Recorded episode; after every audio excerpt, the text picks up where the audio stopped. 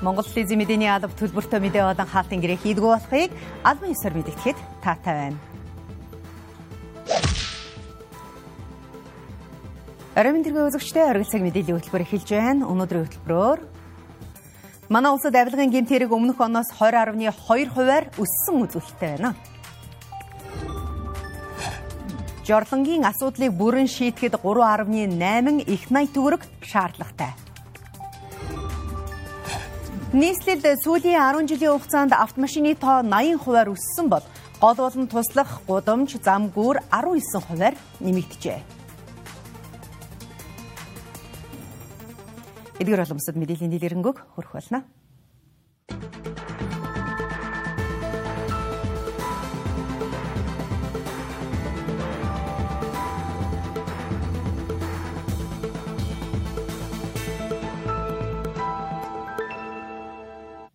Өнөөдөр Улсын хурлын чуулганы нэгдсэн хуралдаанаар авилга албан тушаалын гимт хэрэгтэй тэмцэх чиглэлээр хууль эрх зүйн орчныг боловсронгуй болгох шинтгэлийн бодлогын талаар хэлцлээ. Эрх баригч намын зүгээс авилгын эсрэг хийж хэрэгжүүлж байгаа ажлууд үр дүнд хүрч байгааг онцолсон байна. Харин арчилсан намын зүгээс эсрэг байр суурьтай байна. Манай улсад олон улсын байгууллагаас авилгын талаарх судалгаа хийжээ. Энэхүү судалгаагаар Эрдэс баялагын буюу ашигт малтмал газрын тосны салбар нь авилгаалд өртөдгөөрөө хамгийн өндөр үзүүлэлттэй гарсан байна. Сүүлийн жилүүдэд авилгаа индексийн оноо буурч байгаа авилгатай тэмцэх үйл ажиллагаанууд үр дүнд хүрч байгааг хууль зүйн сайд инхүү баяр танилцуулсан юм. Мөн цаашид авилгатай тэмцэх асуудалтай холбоотой хуулийн төслүүдэд өөрчлөлт оруулж батлах шаардлагатай байгааг хэлсэн юм а. Муу засаглал нээлттэй бөгөөд ил тод бус олон нийтийн хяналт сулуугатай холбоотой юм а. Ийм төрийн болон орон нутгийн өмч түүний хяналтыг сайжруулах, чөлөөт өрсөлдөөнийг зах зээлийн зарчмаар нь явагдах боломжийг бүрдүүлэх, компани засаглалыг дээшлүүлэх, ил тод байдлыг нэмэгдүүлэх, төрийн өмчийн хяналтыг хэрэгжүүлэх, төр бизнес эрхэлж хувийн хөвшилтэд өрсөлдөхгүй байх, өндөр зардлаар төрийн өмчт компанийг ажилуулахгүй байх эрхцээ орчныг бүрдүүлэх зорилгоор төрийн болон орон нутгийн өмчийн тухай хууль, төрийн болон орон нутгийн өмчт компани тухай хуулийн төслүүдийг улсын их хурлд өргөн мэдүүлээд байна. Тэгвэл авилгатай тэмцэх асуудлаар ардчлан намын төлөөллүүд байр сууриа илэрхийлсэн юм. Манай улс 2014 онд авилгын индексийн үзүүлэлтээр 39 оноотой буюу бусад улс оронтой харьцуулахад 79 дугаар байранд бичигдэж байжээ. Тэгвэл сүүлийн 8 жилийн хугацаанд 40 орчим байраар ухарсан авилга ихссэн гэж тэд үзэж байгаа юм. Нэгдүгээрт нь авилгатай тэмцэхийн тулд төрийн бодлого шийдвэр олон зүйл нээлттэй болох ёстой гэдэг нээлттэй болох ёстой. Гэвтэл өнгөрсөн хугацаанд 3 4 жилийн хугацаанд төрийн өмчт яригдаад байгаа авилга хулгай гардаг төрийн өмчт ямар аж ахуй нэгжүүд нээлттэй болвоо. Хэдэн замын Адзаа компаниг хөвчилсөн байх, төрийн банкны нэг 10% хөвчилсөн байх. Гэхдээ нөгөө ямар нөгөө төрийн өмчт компаниуд чи юу нээлттэй болсон? Юу ил тод болсон? Хаалттай зүйл хаалттай гэвээрэл байгаа. Ялын бодлогыг хичнээн чангарууллаач одоо авилгалын эсрэг янз янзын хууль батлаач авилга уурахгүй байгаа үндсэн шалтгаан бол дээрээ хүмүүс нь 7 жилийн туршид олон олон одоо янз бүрийн одоо тоогоо алдсан хэмжээний хулгайд холбогдсонтой холбоотой л доо. Дээд дарга нар ингэж хулгайлж байгаа юм чинь бид нар ч гэсэн бас яадгийн гэдэг байдалтай бүр асуудал танддаг ус. Одоо сүүлийн үед дунд шатны дээрээ ч гэсэн бас байгаа. Доод шатны албан тушаалтанд яаж яах гэхээр төрийн албан агч нар за энэ ийм их муу нэр хүндтэй байгаа юм чинь энэ Монгол ардын нам ялагдах юм байна. Тийм учраас одоо бушууг шиг байгаа дээр идэж уугаад авъя гэдэг ийм хандлага бол зам засаг замбрааг болсон. 27 их нийтийн төсөв баталсан. Одоо нэг авилга гэдээ яриад байгаа энэ дотор чинь төсвийн авилга явж штэ сонгуульд зориулсан, сонгогчд руу зориулсан авилга явж шít. Хүмүүсийн цалинд малин нэмнэлэг нь тэтгэр мэтгэр одоо ойрхон ойрхон нэмнэлэг нь Монгол банк нь энийг болохгүй инфляц өдөөнө гэдэг тагтал нэмж байгаа. Энэ бол төсвийн авилгын нэг жишээ. Аа тэгээд юугаар батлагдаж байна гэхээр сонгуул санал өгөхгүй хүүхдүүдэд болохоор тэр цэцэрлэгийн хүүхдийн хоолны мөнгө, өдний хоолны мөнгө дотор байрны хүүхдээ хоолны мөнгөн дөр бол эс мэдсэн царайлаа чихгүй толгоолоод өнгөрч байгаа байхгүй. Тэд нар санал өгөхгүй учраас энэ бүх асуудлын суурь өмч хаана байна? Тэнд арт түмэн нээлттэй хяналт тавих тухай хууль эрх зүйн шинтгэлийг хийхгүйгээр амжилт олохгүй. Энэ шинтгэлийг бид хамтдаа дэмжиж энэ намрын чуулганаар батлах учиртай гэж ингэж үзэж байна. Манай улсад авилгын гэмт хэрэг өмнөх оноос 20.2%-аар өссөн үзүүлэлттэй байгааг авилгатай тэмцэх газраас мэдээлсэн. Авилгатай тэмцэх гол арга зам нь төрийн үйл ажиллагааг нээлттэй болгож холбогдох хууль эрх зүйн орчныг сайжруулах, авилга авсан төрийн алба хаагчдад ялын бодлогыг чангатгах зэрэг арга хэмжээг авах шаардлагатайг ажлын хэсгийн төлөөллүүд хэлж ирсэн юм а. Монгол улс хүний эрх эрх чөлөөний индексээр 165 орноос 51-т эренбэлэгдэж байна. Сүүлийн үед хүүхдийн эрх, хүний эрхийн зөрчлүүд ээж дараалан гарах болсон. Альва асуудлыг үүссэн хойно биш, үүсгээс нь өмнө сануулдаг, сэргийлдэг байхын тулд Монгол улсын хүний эрхийн үндэсний комиссийг төлөвшүүлж ажиллах үүрэг чиглэл өгч байсан. Гэвч сүүлийн жилүүдэд хүний эрхийн тухай хуулийн хэрэгжилт хангалтгүй байгааг улсын их хурлын дарга шүүмжиллээ. Хүний эрхийн үндэсний комиссоос Монгол улсад хүний эрх эрх чөлөөний нөхцөл байдлын талаарх мэдээллийг жилд нэг удаа улсын их хурлд танилцуулдаг. Уг ихтгэлд үндслэн улсын их хурлаас дүгнэлт тогтоол баталдагч түүнийг хэрэгжүүлдэггүй. Иймд хүний эрхийн комиссийн тухай хуулийн хэрэгжилт бүрэн хангагдаж чадахгүй байна гэдгийг улсын их хурлын дарга хэлж байна. Би зөвхөн гурван зүйлийг дурдъя. Нэгдүгээр улсын их хурл анх удаа өөрийнхөө эрхээс татгалзаж хүний эрхийн үндэсний комиссийн гишүүдийг иргэд олон нийтэд нээлттэй тод зарлаж сонгон шалгаруулж томилдог болсон. Гишүүдийн тоогч нэмэгдүүлсэн. Гол зорилго бол хаана хүний эрхийн зөрчил байна түүнд хурж илрүүлж иргэдийн дуу хоолой болж ажилладаг байгууллагыг төлөвшүүлэх асуудал юм. Одоо сүүлийн үед хүүхдийн эрх хүний эрх зөрчил одоо шил дараалан гарах боллоо. Аливаа зүйл асуудалд үүссэн хойно биш үүсгэс өмнө сануулдаг шийдвэрлэдэг байх хандлагыг хүний эрхийн үндэсний комиссийг төлөвшүүлж ажиллах өөр үчиг хандлага өгсөн байдаг. Хоёрдугаарт Монгол улсын хүний эрхийн үндэсний комиссийн тухай хуулийн шинжилгээний нэг зорилго бол комиссийн гишүүний шаардлага зөвлөмж заавал бэлддэг байх зохицуулт оруулсан. Өнгөрсөн хугацаанд комиссийн гишүүний шаардлага зөвлөмжийг зүгээр нэг цаас мэтэр үздэг талаар шүүмжил гасаар байсныг улсын хур шийдвэрлсэн. Өөрөөр хэлбэл комиссийн гишүүний шаардлага зөвлөмжийг биелүүлээг байлбаа тэгэхэд төрийн албаны тухай хууль заасан хариуцлага хүлээлгэх үндэс болдог байхаар хуульсан. Энэ зохицуулалтаа бол хүний эрхийн комиссны дарга нь бол хэрэгжүүлж аль чадахгүй байна гэсэн ийм гомдол ирж байна. 3 дугаар хүний эрхийн үндэсний комисс жилднийг бэлтгэл эрүүлдэг байгууллага баймааргүй байна. Жилд нэг л бэлтгэл эрүүлдэг тэгэл тэрний дагаад улсын хурл баахан дүгнэлт тогтоол баталдаг. Тэгээ тэрнийг хэрэгжүүлдэг. Улсын хурлын дарга цааш хэлэхдээ шаардлагатай бол хүний эрхийн үндэсний комиссийн даргыг сольж хууль тогтоомжийг нэг бүрчлэн хэрэгжүүлэх хэрэгтэйг онцолсон байна. Үзэгчтэй бүхэндээ дараагийн мэдээллийг хүргэе. Улаанбаатар хотын төвжирлийг бууруулах зорилтын хүрээнд авто замын үндсэн сүлжээг хөгжүүлэх төсөл хөтөлбөр хэрэгжиж өнөөдөр Улайстан голоос шар хотны эц хүртлэх гүүрийн зорчих хэсгийн хөдөлгөөнийг нээсэн байна. Энэ онд Зайсангийн гүүр 19 дугаар автобусны буудлын артал Алтай хотгоны баруун талын гүүрүүд шинээр баригдсан. Энэнд тухайн орчимд төвжирлийг бууруулж эргээр нөлөөлж байгааг замын хөдөлгөөний удирдлагын төвөөс мэдээлсэн байна. Сүүлийн 10 жилийн хугацаанд нийслэлд бүртгэлтэй автомашины тоо 80%-аар өссөн бол гол болон туслах гудамж зам гүүр нь 19%-аар нэмэгдэжээ. Энэ тоо харьцаанаас харуул автомашины тоо хит их. Харин зам гүүрний бүтээн байгуулалт хангалттай биш байдлаа шалтгаалж замын төвчрөл үүсэж байна. Нийслэлд өдөрт дунджаар 300-аас 400 мянган тээврийн хэрэгсэл автозамын хөдөлгөөнд оролцдог. Энэ үзүүлэлт нь одоо байгаа гол болон туслах замын багтаамжаас даруй 2 дахин их үзүүлэлт юм а. За ерөнхийдөө бүтээн байгуулалтын ажлууд бол дуусаад одоо зайсан төрөв хийсэнтэй холбоотойгоор хууч яригдж байсан одоо гүүр маань асалтанд орчлоо. А мөн дээрээс нь юж арена буюу одоо 19 артлын зам дээр шинээр гүүр баригдлаа. Алтан хотхны баруун талд гүүр баригдлаа гэд. Ингээд нөгөө тухайн сэдвийг яриад хөндөд асуудал энд байна гэснийхаа үр дүнд бас барилга байгууламжийн ажил, бүтээн байгуулалтын ажлууд бас энэ жилдээ нэлээд явлаа гэж ойлгож болно. А тэр хэмжээгээр бас тухайн орчиндөө бас нөлөөлөд төвчрэл саат бол багассан. А гэлээ гэхдээ нөгөө тээврийн хэрэгсэл болон автозамын зохистой харьцаа бол нэлээд хэрэглээсээ итэрсэн байгаа ойлгомжтой болсон байгаа. Үүнтэй холбоотой бол ачаал маш их байгаа. Мөн зайсан тойроод гүүр барьсан учраас нэг чигийн урсгалыг болиулах хэрэгтэй гэж иргэдээс санал ирж байгаа байна. Энэ талаар холбогдох мэрэгчлэн ийхүү тайлбарлаж байна.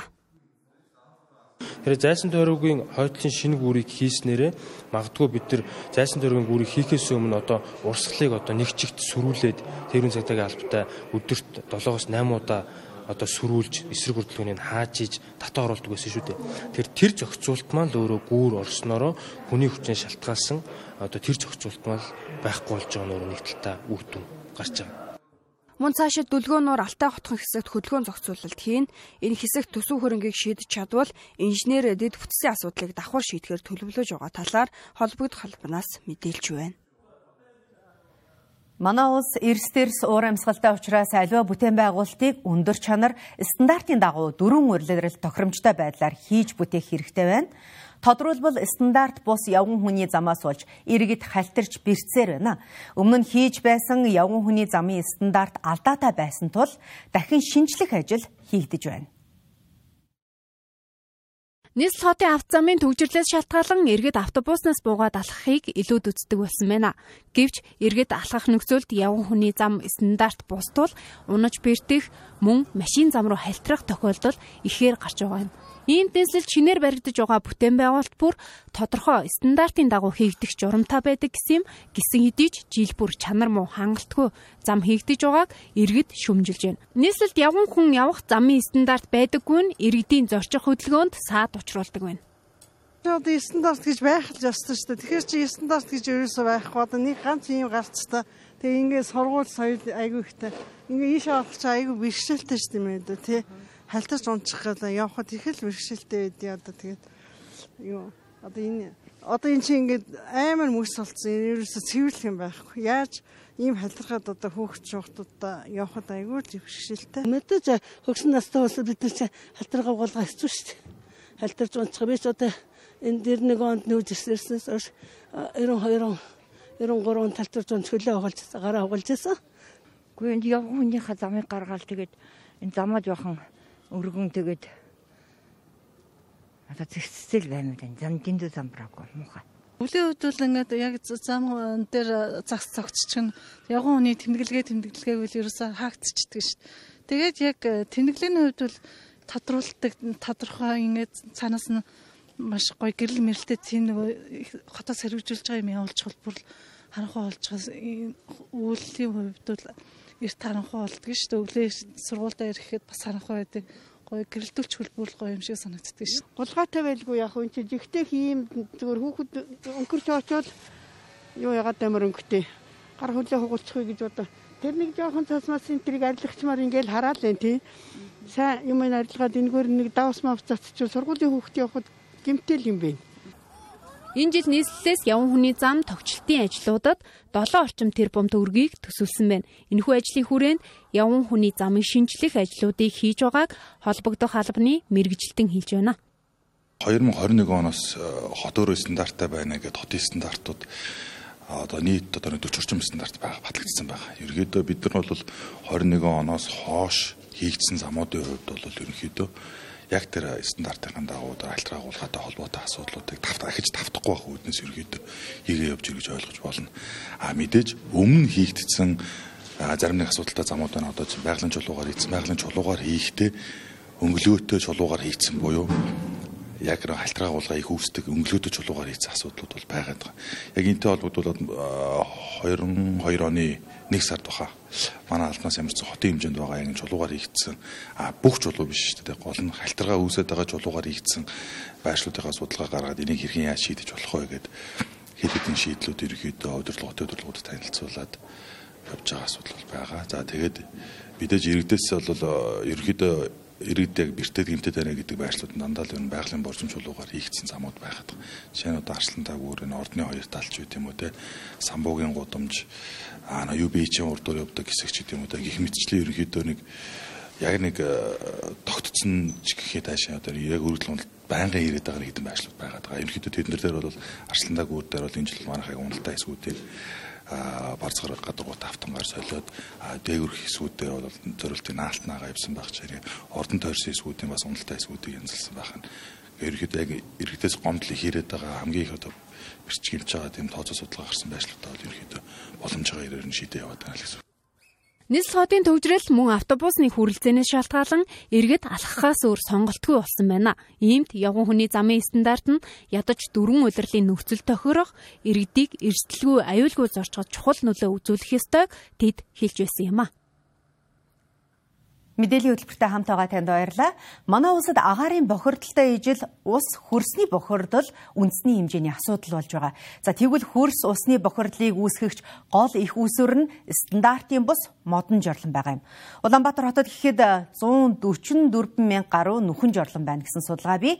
За эдгээр шаардлага хангаагүй жорлонгийн асуудлыг бүрэн шийдвэрлэхэд 3.8 их 80 төгрөг шаардлагатай байгаа юм. Тэгэхээр үзэгч та бүхэндээ илүү дэлгэрэнгүй мэдээллийг дэлгэсэнд яг одоо харуулъя. Улаанбаатар хотын хэмжээнд 144 мянга гаруй нөхөн жорлон байгаа.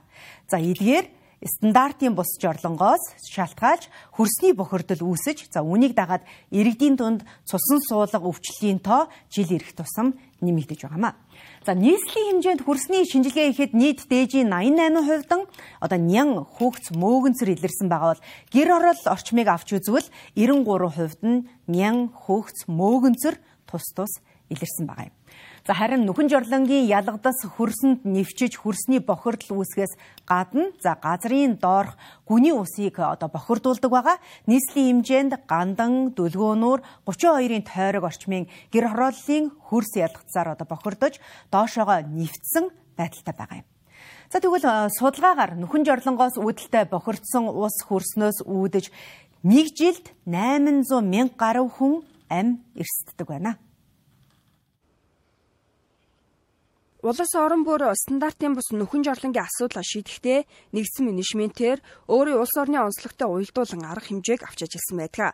Жишээлбэл бүгд найрамдах хятад ард ус гэхэд нойтон жорлон буюу эргэлтийн усаар ялгацаа урсгадаг арга технологиг ашигладаг байна. Харин манай улсын хувьд гэр хорооллын түвшин өндөр, эрсдэс уур амьсгалтай зэрэг шалтгаанаас үүдэж ус баг хэрэгэлдэг, эсвэл эргэлтийн усыг ашигладаг хуурай технологийн шийдэл байх нь илүү тохиромжтой гэж мэрэгчлэтнүүд хэлж байна ерөнхийдөө бол энэ ус татдаг жорлонгоос яхан татгалзаад хоёроо технологийн хөөцрүүлжтэй баакум технологийн ус баг хэрэгэлдэг ийм технологи бол байна. За хоёроо технологиор бол бид нар энэ одоо бактери гэдэг биологи арга гэж байдаг. Ийм биологи аргаар жорлонг одоо боловсруулдаг. Ямар ч бохирдол гарахгүй зөвхөн хий болгодог ийм жорлонг хийгээд бид 8 жил болж байна. Одоо нэгэн олон хэрэглэгч бол энэ дээр гарцсан явж байгаа. Асуудал байхгүй ингэ шийдэж болж байна. Тэгэхээр гарц шийдвүүд технологид бол бэлэн байгаа маа. Нүхэн жорлонгийн асуудлыг шийдэх хамгийн ихний алхам бол иргэд ялгадас улан хэрэглэнээс гарсан бохир усны байгууламжийг өөр өөр газар байршуулах юм байна. Өөрөөр хэлбэл зориултын жорлонгийн нэг шийдэл нь бактерийн аргаар ялгцыг задлах юм. Гэтэл иргэд бохир усаа жорлон руугаа хийж байгаа нь эргээд энэ технологи ашиглагдахгүй байх нөхцөл байдлыг үүсгэдэг байна. Эдгээрээс харахад нүхэн жорлон шийдэх янз бүрийн технологи манай улсад нэвтэрсэн байгаа ч яг аль шийдлэр ямар зохион байгуулалттайгаар ажиллах нь тодорхой бус байгаагаа шалтгаалж өнөөх хүртэл жорлонгийн асуудал шийдэгдэхгүй хിവэр байна. Үерийн үеэр бүслэгээ татсан усаар туулаа явж исэн та бүхэн энэ нянд бохирдож исэн. Үерийн хамгийн том аюул нь их үер орж ирлээ хүн усанд автлаа гэдгээс илүү хамгийн том аюул нь үерийн дараа гарч ирдэг. Тэр нь одоо гарч ирж байгаа. Сэлб голын ирэг дээр амьдардаг айлуудаар та бүхэн яваад үзээрэй. Одоо хүртэл биеэр нь туурсан хүүхдүүд хатхинд баригдсан хүүхдүүд байж байгаа. Энэ маань ердөө юм. Дараагийн дахиад нэг зүйл. Улаанбаатар хотод биднэрт байгаа мэдээлэлээр арай дутуу мэдээлэл. Гэхдээ 17 мянган худаг баг. 680 мянган жорлонтой 17 мянган худагтай. Та бүхэн хуваагаад үзээрэй. 680 мянгаыг 17 мянгад хуваа. Нэг худгийг тойроод 20 30 жорлон байж. Тэгэхээр тэр худаг цэвэр байх уу? Ямар ч үндэс байх. Хүний бие засах нөхцөл хичнээн чухал болохыг тэндээс үүдэх хор уршиг ямар аюултайг дэлхийн нийтээр хүлээн зөвшөөрч улс орон бүр стандартын ариун цэврийн байгууламжийг нэвтрүүлж асуудлаа шийдсэн харин манай улс шаардлага хангаагүй нөхөн жорлонгийн асуудал өнөөдөр хүний эрүүл мэндэд сөргөөр нөлөөлөх хэмжээнд хүрсэн байгаа гэдгийг мэрэгчлэтнүүд тайлбарлаж байсан юм а. Үзэгчтэй үргэлжлүүлэн зарим үйл явдлын товч мэдээллийг хүлээн авч үзсэн үү? Өнгөрсөн сарын байдлаар төгрөгийн хадгаламж 5.4 их нэгтвэр төрсөн байна. Энэ нь өмнөхний мөн үетэй харьцуулахад 2.9 их нэгтвэрөөр өссөн зүйлт юм а. Нийт хадгаламжийн 13.3 их нэгтвэрг нь иргэдийнх 2.1 их нэгтвэрг нь аж ахуй нэгж байгууллагын хадгаламж юм байна. Энэ оны 10 дугаар сарын эцсийн байдлаар аж ахуй нэгж иргэд нийтдээ 26.4 их нэгтвэргийн зээлийн өргөлдөлттэй байна. Үүнээс хэвийн зээлийн үлдэгдэл нь 22.8 их нэгтвэрэг болж өмнөх оны мөн үеэс 20.3 хувиар өсжээ. Харин чанаргүй зээлийн өрөөлдөгдөл 2.2 их нэгтвэрэг болж өмнөх оны үеэс 472.6 тэрбум төгрөгөөр буурсан байна. Чанаргүй зээлийн нийт өрөөлдөгдлийн 8.3 хувийг эзэлж байна. Онгарсаар улсын хэмжээнд 2735 удаагийн ахын галт төмрийн дуудлага бүртгэгдэж 54 иргэн амь алджээ мөн 32 иргэн түлэгдэж гэмтсэн байна. Онцгой байдлын ерхий газраас мэдээлж байгаагаар өнгөрсөн 7 хоногт цахилгааны ухсралт ашиглалтын буруугаас 13, яндангийн цонолтоос 12, ил галаасууд нь 8 удаагийн галт төмрийн дуудлага мэдээлэл бүртгэгдсэн байна. Галт төмөр дөртөж эрүүл мэнд амьнасаар авах хохирох эрсдэлтэй бага насны хүүхэд өндөр настан хөгжлийн бэрхшээлтэй иргэдийн аюулгүй байдлыг хангахыг онцгой байдлын ерхий газраас анхаарууллаа. Цагдаагийн ерөнхий газрын урьдчилан сэргийлэх газраас Сүхбаатар дүүргийн 1-р сургуулийн явган хүний гарцыг гэрэлтдэг болгох туршилтыг эхлүүлж байсан. Тус газраас энэ удаа нутгийн захиргааны байгууллагуудтай хамтран сурагчдын аюулгүй байдлыг хангах, сургууль орчмын бүсэд зам тээврийн осол хэрэгээс урьдчилан сэргийлэх зорилгоор Баянзүрх дүүргийн 48, Чингэлтэй дүүргийн 50 дугаар сургуулиудын явган хүний гарцыг мөн гэрэлтдэг гарц болгон ашиглалтад оруулжээ. Цаашид зам тээврийн осол ихээр бүртгэгддэг сургууль орчмын эрсдэлтэй нийт 78 барьцаалт дээрх гэрэлтүүлгийг хийхээр төлөвлөсөн байна. Энэ сарын 10-ны байдлаар Исламын бүгд найрамдах Иран улс руу 5.3 мянган тонн хоньны шинэмах экспортод гаргасан тухай Хүнс хөдөө аж ахуй хөнгөлөлтөрийн яамнаас мэдээллээ. Манай улс хөдөө аж ахуй тэр дундаа мах махан бүтээгдэхүүн түүхий эдийн асар өндөр нөхцөл гэдгийг холбоодох яамны сайдын зүгээс мэдээлж байгаа юм. Сүүлийн жилүүдэд манай улс махны экспортын тоо хэмжээг нэмэгдүүлэхэд онцгой анхаарч байгаа бөгөөд энэ сарын байдлаар Иран улс руу 5.3 мянган тонн хоньны шинэ мах экспорт гаргасан байна. Цаашид энэ тоог нэмэгдүүлэх бүрэн боломжтой юм байна. Түүнчлэн Монгол хонь нь бэлчээрийн ургамал сонгож идэх тул махны амт чанар дэлхийд дээгүүрт тооцогддог юм байна мэдээ үргэлжилж байна. Монгол улсын урт дунд хугацааны хөгжлийн бодлого баримтчгүүдэд бүх нийтийн соёлын боловсролыг дээшлүүлэх асуудал тусгагдсан байдаг. Тэр дундаа ирээдүйн боловсон хүчин болох хүүхэд залуусын соёлын боловсролд чухал ач холбогдол өгөх ёстойг мэрэгжлийн байгууллагад зөвлөж байгаамаа. Тэгвэл өнөөдөр бодлогын баримт бичгийн хэрэгжилтийг хангах хүрээнд соёлын бүтээлч сараар хүүхэд залуусын соёлын боловсрол их семинар зохион байгуулагдлаа. Засгийн газар соёлын амнаас хэрэгжүүлж байгаа бодлогуудын гол цөмөн бүтээлч үйлдвэрлэлд суурилсан эдийн засгийг хөгжүүлэх, цаашлаад Монгол өв соёлыг бүтээлч байдлаар хөгжүүлэн авч явах үндэсний дархлаа тогтоох асуудал байна. ЮНЕСКОгийн 2030 хөтөлбөрт ч тогтвортой хөгжлийн суурь үндэс нь соёлын өв гэж заажээ. Тиймээс эрчимтэй даяаршиж байгаа энэ үед улс орнууд соёлын ямар байдлаар ондооших талаар нарийн судалж, өв соёлоос сэргээж, сурталчлах, дархлаагаа тогтоохыг эрмэлзэж байгааг эдгээр баримтаас харж болохоор байна. За ингээд үцхээр бид өөрснөө Монгол өв соёдоо хэрхэн яаж одоо хадгалж үлдэх ёстой юм бэ тийм ээ. За одоо хойч үедээ яаж одоо дамжуулах ёстой юм бэ гэдэг одоо энэ асуудал бол өнөөгийн одоо энэ цаг үеийн өндөртгөөс харах юм бол маш чухал болох нь харагдаж байгаа. Тийм учраас энэ удаагийн энэ одоо соёл судлалын их семинарыг бид нар энэ соёлын бүтээл сарын хүрээнд дотор соёлын яамтай хамтраад одоо маш өргөн хүрээнд зохион байгуулж байна. Хүүхэд залууст соёлын боловсрал олгох асуудал нь өргөн хүрээг хамардаг учраас семинарт эцэг эхийн төлөөлөл бүх шатны боловсролын байгууллага судлаач эрдэмтэд зэрэг олон талын оролцогчид ихтгэл тавьж хилцүүллээ.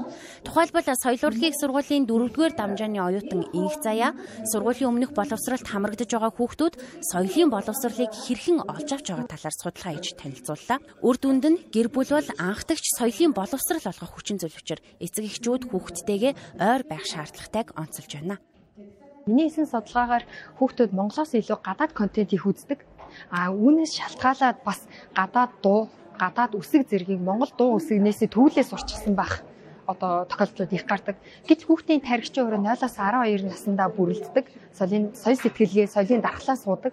Энэ насан дээр бид гадаад контентоор биш аль болох монгол контентоор одоо өсөх юм бол илүү соёл сэтгэлгээ сууж өгнө гэж дүгнэж байгаа. Мөн албан боловсролын орчин буюу ерөнхий боловсролын сургалтын хөтөлбөрт соёлын боловсрол олгох боловсон хүчин хангалтгүй байгааг оролцогчид илэрхийллээ. Жишээлбэл 1-ээс 12 дугаар ангид иргэний ёс зүй гэсэн хичээл ордогч тус хичээлийг нийгмийн ухааны багш заадаг байна. Нийгмийн ухааны багш маань өнөөдөр яг соёл соёл судлал буюу одоо соёлын үеийн боловсролыг бол маш цөөхөн цагаар үдсэн одоо заах хэмжээний одоо мэдгэдэгхүүнтэй гэж үзэх одоо учир дутагдaltaй ийм нөхцөл байдлуудыг бүртэл өнөөдөр манай бэлтгэгч нар гаргаж ирж байгаа нь одоо бидний зүгээс бол маш одоо олзуурах боловчтой. Ялангуяа бид нар энэ бодлого боловсруулахдаа бол энэ асуудлуудыг харж исэн. А гэхдээ өнөөдөр бол бас ингээд баримт нотлохотой за дээрэс нь одоо бодит байдал дээр прагматик байдлаар одоо бэлтгэгч нар маань харж энэ асуудлыг хөндөж тавьж байгаад бол юуны өмнө маш одоо энэ хилцүүлгийн одоо гол онцлог үр дүн байна гэж харж байна. Соёлын бүтээл сарын үрээнд соёлын яам, соёл урлагийн сургуулийн соёлын сургуулиас хамтран зохион байгуулж байгаа хүүхэд залуусын соёлын боловсрол их семинарын үр дүнд оролцогчдын гаргасан санал санаачлагуудыг цаашид бодлогын баримт бичигт тусгаж холбогдох зөвлөмжүүдийг гаргахаар төлөвлөжээ. Улсын хэмжээнд өрнөж байгаа соёлын бүтээлч сар нь иргэдэд соёлын үртэмжийг нэмэгдүүлэхээс гадна урлаг соёлын байгууллагуудын ажилтнуудыг чадварчуулах, за тэднийг дэмжих зорилготой үйл ажиллагаа байна. Тэгвэл өнөөдөр төрийн болон хувийн музей галерейн ажилтнуудад ниншинг болон цаасан шүлжимлийн сургалтыг соёлын амнаас санаачлан зохион байгуулжээ. Улсын хэмжээнд үйл ажиллагаа явуулж байгаа музей, галерейн ажилтнууд өдөр бүр байгууллагын үйл ажиллагаагаар дамжуулан үзэгчдэд соёлын боловсролыг олгож байдаг. Гэсэн ч тэд өөрсдөө ажлын цагаас шалтгаалan ямар нэгэн сургалт хөтөлбөрт хамрагдах нь ховор байдаг байна. Тиймээс соёлын бүтээлч сараар зохион байгуулагдж байгаа нишинг болон цаасан сүлжмэлийн сургалт нь үр ашигтай байгааг онцолж байсан юм. Мөн тэд өөрсдийн сурсан арга барилаа музейн боловсролын хөтөлбөрөөр дамжуулан үзэгчдэд зааж сургах бүтээлч шин боломж үүсэж байгааг хэлж байна. Музей болон галерей ажилчид өөрсдөө үргэлж ингэж урлагийн боловсролын хөтөлбөр явуулаад тэгээ бусад тэрийг ингээд түгээх, хүргэх тэгээ ерөн заадаг бол энэ удаагийн яг энэ сургалтаар болохоор өөртөө нөгөө музей галерей ажилчид шинэ юм сураад тэгээд яг өөртөөхөө ажлын стресс ч юм уу тэр зүйлсүүдийг төрж гисэн юм хартаад байж байгаа нь бол гоё үйл ажиллагаа болж байна гэж хэлж байна. Магадгүй дараа нь энэ өөрсдийн сурсан зүйлээ музейн одоо үйл ажиллагааны хөтөлбөртөө ч гэсэн оруулж болох байх тийм. Харин тийм би бас яг тэгж бодоод ингээд яг яг энэ болохоор урлал байгаа л да.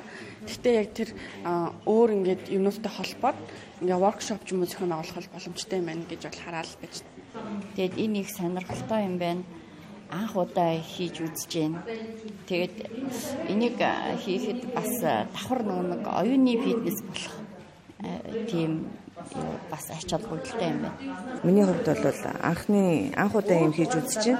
Гэтэ надад бол их сонирхолтой байна. А очиод бол хүүхдүүдэд зааж өгдөг ч юм уу. Гэртээ бас хэрэгтэй юмыг бэлдэх. За хин нэгэнд одоо жимс жимсний одоо ком ингээд бэлгэнд өгөхдөө зүгээр ингээд уудтаа өгчгүйгээр юм сагсанд хийгээд өгөхдөө сагсыг өөрөө ингээд хийгээд өгнө гэх юм бол илүү одоо үр дүнтэй сэтгэлээсээ юм шиг санагдчихэв. Нишингэн урал нь манай улсад нэвтрээд удаагүй байгаа бөгөөд нишинг гэдэг нь ургамал. Нишинг болон хаягдал цаасаар боловсруулсан тусгай нарийн зүйлэр байгальд хурдан шингэдэг эко бүтээгдэхүүн урлах арга барил нь стрессийг давхар бууруулдаг байна. Мөн цаашлаад соёлын гол түгээгч болсон музейн, галерейн ажилтнуудаар дамжуулан хэрэглээний сакс бүтээгдэхүүнийг өөрсдөө урлах аргыг олон нийтэд хүргэх зорилготой байна. Яагаад сүлжмлийн хичээл орж ийнэ вэ гэхээр сүлжмөл нэхмэл урлал өөрөө нийгмийг ангаагч им гэж болд юм байна л да. Яагаад тэгэхээр ер нь сүлжих нэхэх энэ үйл явц буюу монотонны нэг үйлчлийг удаан хугацаагаар ингэж хийх нь хүний тархинд маш сайн амралт болж яг унтахын өмнөх төвшөнд тарих ямар байдалтай амралтын төвшөнд очсон байдаг лээ. Тийм байдалд очт юм байна л да. Тэгээд дээрэс нь энэ чинь зөвхөн одоо үндсэн технологио мэдээд авсан хүмүүс чинь өөр өөрийнхөө фантазаар өөр өөрийнхөө одоо сонголт таашаалаар бүх зүйлийг хийж болох байхгүй. Одоо чинь би энийг хэлээ л да. Энэ бол байгалийн бургасыг ашиглаж хийсэн тав байхгүй. Байгалийн бургас ингээд цаасан сүлжмэл энэ ингээд гутлаа цаасан утсыг ашиглаад ингээд чимэглэгээд энэ бол зүгээр л бидний хаягдсан цаасаар тэгээд ийм декор болгоч зүйл байхгүй. Энэ байгалийн бургасыг бид нар зүгээр л голын эргээс очиад түүчин те. Тэгэхээр эн чинь нөх хүмүүсийн бүтээлч хандлагыг дэмжиж байна. Бүтээлч хандлага тэр одоо нэг бүтээлчийн сэтгэлгээгээ хөгжүүлэхэд бас их нэмэр болж байна. Тус сургалтад төрийн өмчөд болон хувийн музей галерейн 30 гаруй ажилтан хамрагдлаа. Тэд цаашид үйл ажиллагаа болон соёлын боловсрол олгох хөтөлбөртөө шинэ арга барил оруулахаа илэрхийлж байсан юм а. Монгол лиз та бүхэндээ оргилцэг мэдээллийн хөтөлбөрөөр шууд хүргэлээ. Улс төрийн нам ивслээс ангид хаалтын гэрээгүй аж ахуйн нэгж байгууллагын захиалгагүй төлбөргүй мэдээ мэдээллийг хүлээн авч үзсэн үзэгч танд баярлалаа. Үзэгч та оройг сайхан өнгөрүүлээрэ баяртай.